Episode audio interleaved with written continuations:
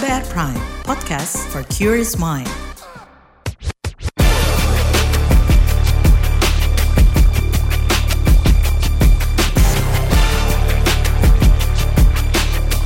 Cek fakta, cek fakta, cek fakta.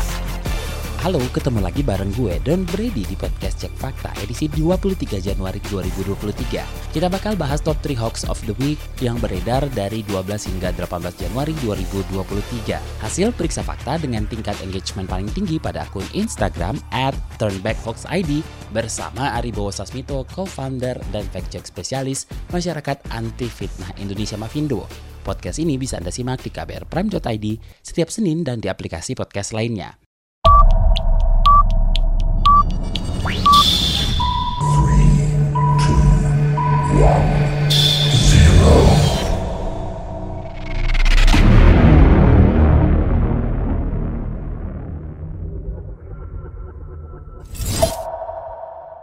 Number 3. Di posisi ketiga foto dengan narasi Arca zaman Majapahit, pegang lato-lato. Sebuah akun Twitter membagikan foto sebuah Arca zaman Majapahit dengan narasi sedang memegang lato-lato. Nah, hoax of the week kali ini soal lato-lato Mas Ari. Emang ya nggak cuma permainannya aja yang menjamur. Di mana pun kita berada, pasti ada aja nih suara permainan lato-lato. Tapi nggak kalah dengan permainannya, hoaxnya juga ada nih. Bagaimana informasi yang sebenarnya nih Mas Ari? Ya betul Mas Don, memang lagi trending ya Mas, Eh, termasuk berangkat dan pulang kantor tuh pasti aja kedengeran suara tek tek tek tek. sampai jangan-jangan tidur sampai kebayang nih suara tek teknya lato-lato gitu. Nah seperti biasa memang hoax itu mengambil tren yang sedang berjalan biar itu yang sedang dibicarakan dan masyarakat tertarik juga untuk membagikan gitu. Karena kalau lagi nggak tren ngapain dibagiin orang lagi nggak seru diobrolin gitu misalnya ya.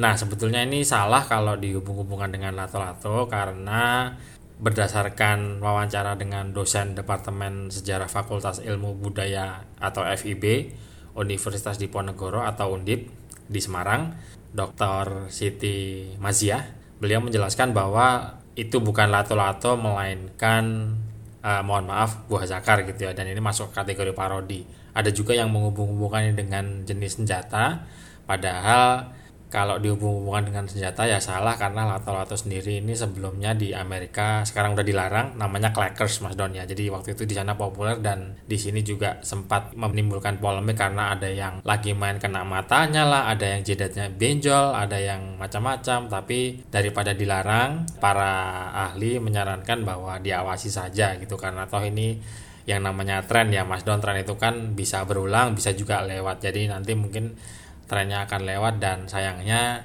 adik-adik kita bocah-bocah itu akan kembali bermain gawe lagi bermain gadget gitu Number 2. Di posisi kedua, Kaisang seolah gunakan baju hitam dengan logo Palu Arit. Benarkah? Selanjutnya ada foto manipulasi di mana Kaisang Pangarap, anak dari Presiden Joko Widodo, seolah menggunakan kaos hitam dengan logo Palu Arit. Di mana logo Palu Arit merupakan simbol komunis. Mas Ari, ini ada sebuah akun Twitter yang memanipulasi foto asli dari Kaisang. Emang benar ya Kaisang pakai eh, baju berlogo Palu Arit ini? Bagaimana penelusurannya dan apakah hoax manipulasi ini masih kerap beredar di media sosial? Ya Mas Don, penelusurannya ini betul bahwa ini hasil dari manipulasi, masuk ke kategori konten yang dimanipulasi Mas ya. Jadi faktanya ini foto hasil suntingan atau foto editan, aslinya itu Kaisang mengenakan baju warna hitam polos lalu biasa di sunting-sunting-sunting, edit-edit-edit yang perangkat lunak atau software populer itu kan menggunakan Photoshop. Tapi sekarang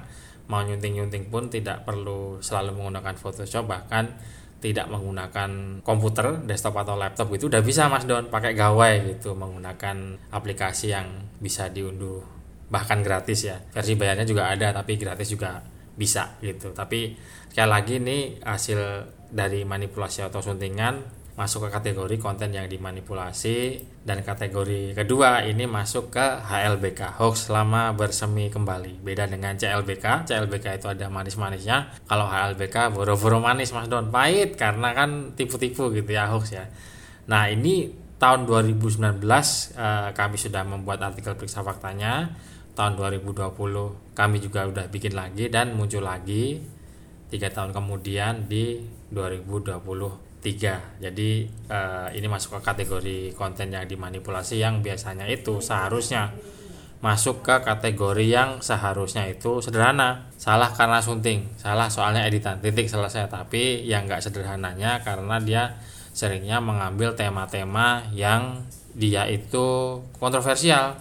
Kayak tadi ya LBK udah diklarifikasi nongol lagi lagi dan lagi misalnya atau yang dijadikan bahan itu tokoh atau isu yang kalau di ujung-ujungnya dihubungkan dengan politik ya rumit dan pasti ribut karena politik itu kan masing-masing pihak ada pendukungnya dan menggunakan media sosial untuk keperluan ribut-ribut. Number one. Di posisi pertama beredar informasi soal lato-lato yang diklaim memiliki arti aku Yahudi. Hoax peringkat satu ada sebuah akun Twitter yang mengunggah cuitan berupa gambar yang mengklaim bahwa permainan yang sedang viral, lato-lato, merupakan konspirasi Illuminati. Cuitan itu juga menyebut lato-lato artinya aku dan lato artinya Yahudi. Padahal lato-lato berasal dari Amerika Serikat. Lato-lato juga memiliki berbagai nama seperti clackers, click-clacks, knockers, dan lain sebagainya. Nah Mas Ari bagaimana hasil penelusuran dan hasil cek faktanya? Ya Mas Dono lagi aku Yahudi.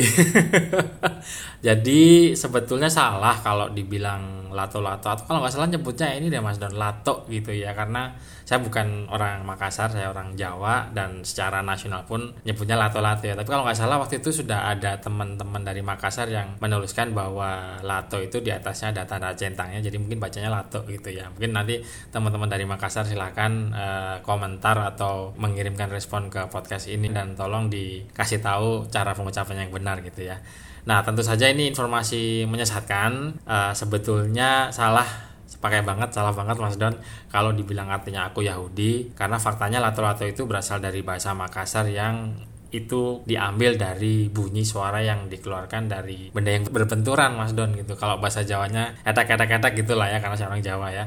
Nah kalau di Makassar disebutnya lato atau lato kalau nggak salah. Nah itu diambil dari bunyinya gitu. Nah kenapa sih dikit-dikit aku Yahudi, dikit-dikit aku Yahudi? Nah akan saya bahas di sorotan setelah peringkat satu ini. Itu dia tadi Top 3 Hoax of the Week dari 12 hingga 18 Januari 2023. Mas Ari, ada yang mau disoroti dari ketiga hoax minggu ini?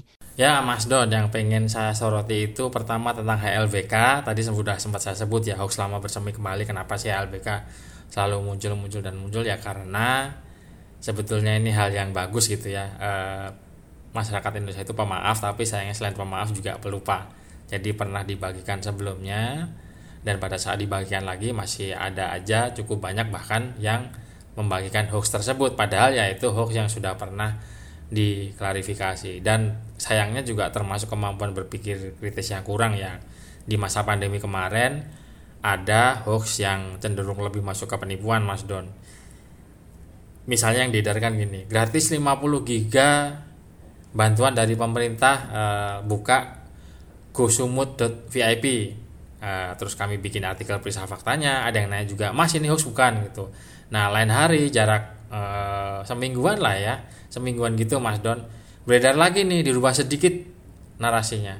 Gratis bantuan kuota 100 giga 100 ribu dari pemerintah buka go sulut.vip jadi 50 dirubah jadi 100 sumut dirubah jadi sulut cuma dirubah sedikit modifikasinya itu masih ada saja yang ketipu lagi lagi dan lagi dan masih nanya mas ini hoax bukan? Padahal ya cuma dirubah sedikit narasinya mas Don masih nanya aja gitu. Jadi harusnya jangan terpaku dengan narasi atau gambar tapi dilihat polanya gitu. Kedua uh, sekarang ini di dunia itu sedang tren yang namanya pre-banking uh, pre-banking itu uh, sifatnya antisipatif gitu ya mencegah sebelum hoaxnya beredar. Jadi kalau debunking atau uh, periksa fakta atau bongkar hoax itu sifatnya reaktif jadi ada hoax lalu reaksi dari pemeriksa fakta adalah membuat bantahan atau klarifikasinya. Nah kalau pre-banking itu sebelum hoaxnya beredar dibuatkan pencegahannya gitu. Semacam inilah Mas Don divaksinasi sebelum penyakitnya keluar gitu ya. Jadi nanti kalau melihat hoax yang serupa itu akan melihat polanya karena orangnya sudah kebal. Nah bercandaan atau istilah aku Yahudi itu kalau menurut saya juga bisa dibilang pre-banking tapi pre-banking lebih banyak bercandanya Mas Donya karena apa?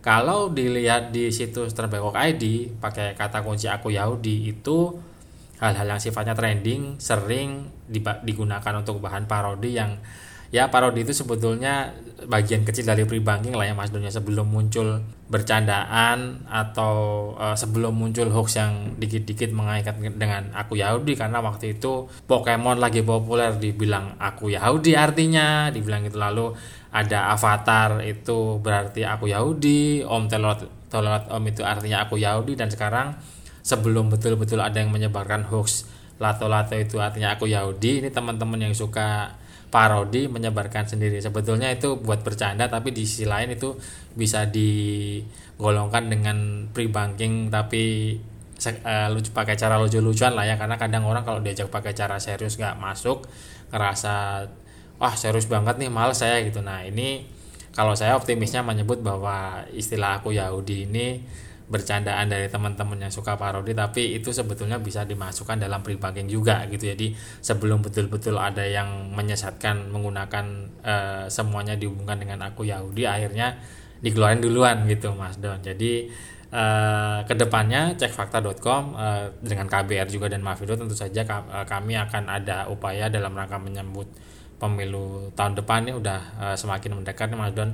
Akan ada pelatihan-pelatihan yang tidak hanya membagikan cara periksa fakta uh, fact check atau di banking yang membongkar hoax tapi akan kita bagikan juga cara untuk pre banking. Nah, kapan nanti silahkan dipantengi terus media sosial kami karena pelatihan ini biasanya bentuknya gratis gitu ya gratis dan akan dapat sertifikat. Jadi ke depannya diharapkan uh, penyebaran hoax itu akan berkurang dan sifatnya tidak cuma reaktif ya ada hoaxnya lalu dikeluarkan bantahannya tapi sebelum orangnya kena hoax hoaxnya berhenti di orangnya karena dia sudah sudah dalam tanda petik divaksinasi sudah sudah menerapkan teknik pre-banking yang dia tidak cuma melihat hoaxnya tapi melihat di balik hoax itu apa. Misalnya dari polanya kayak dari narasinya kayak dari apanya. Itu kan sebetulnya hoax itu begitu begitu saja Mas Don ya.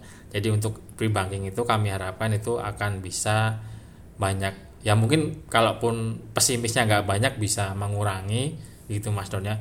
Bisa mengurangi peredaran hoax yang di pemilu-pemilu tahun lalu itu uh, cukup masif gitu ya. Dan uh, ini tren yang terjadi di banyak negara sudah cukup di mana-mana ya. Jadi pre-banking itu tidak cuma di Indonesia tapi secara global pun sudah ada negara-negara lain yang menjalankan. Jadi kami harapkan nanti uh, partisipasi dari teman-teman, dari pengikut Mafindo, pengikut KBR dan teman-teman uh, cekfakta.com ya bahwa yuk masyarakat bantu kami ikut menjaga momentum yang baik yaitu dimulai di pemilu 2024 tahun depan dan ke depannya juga masa depan periksa fakta itu tidak hanya tergantung ke pemeriksa fakta, jurnalis dan media tapi semua pihak ikut turut berpartisipasi.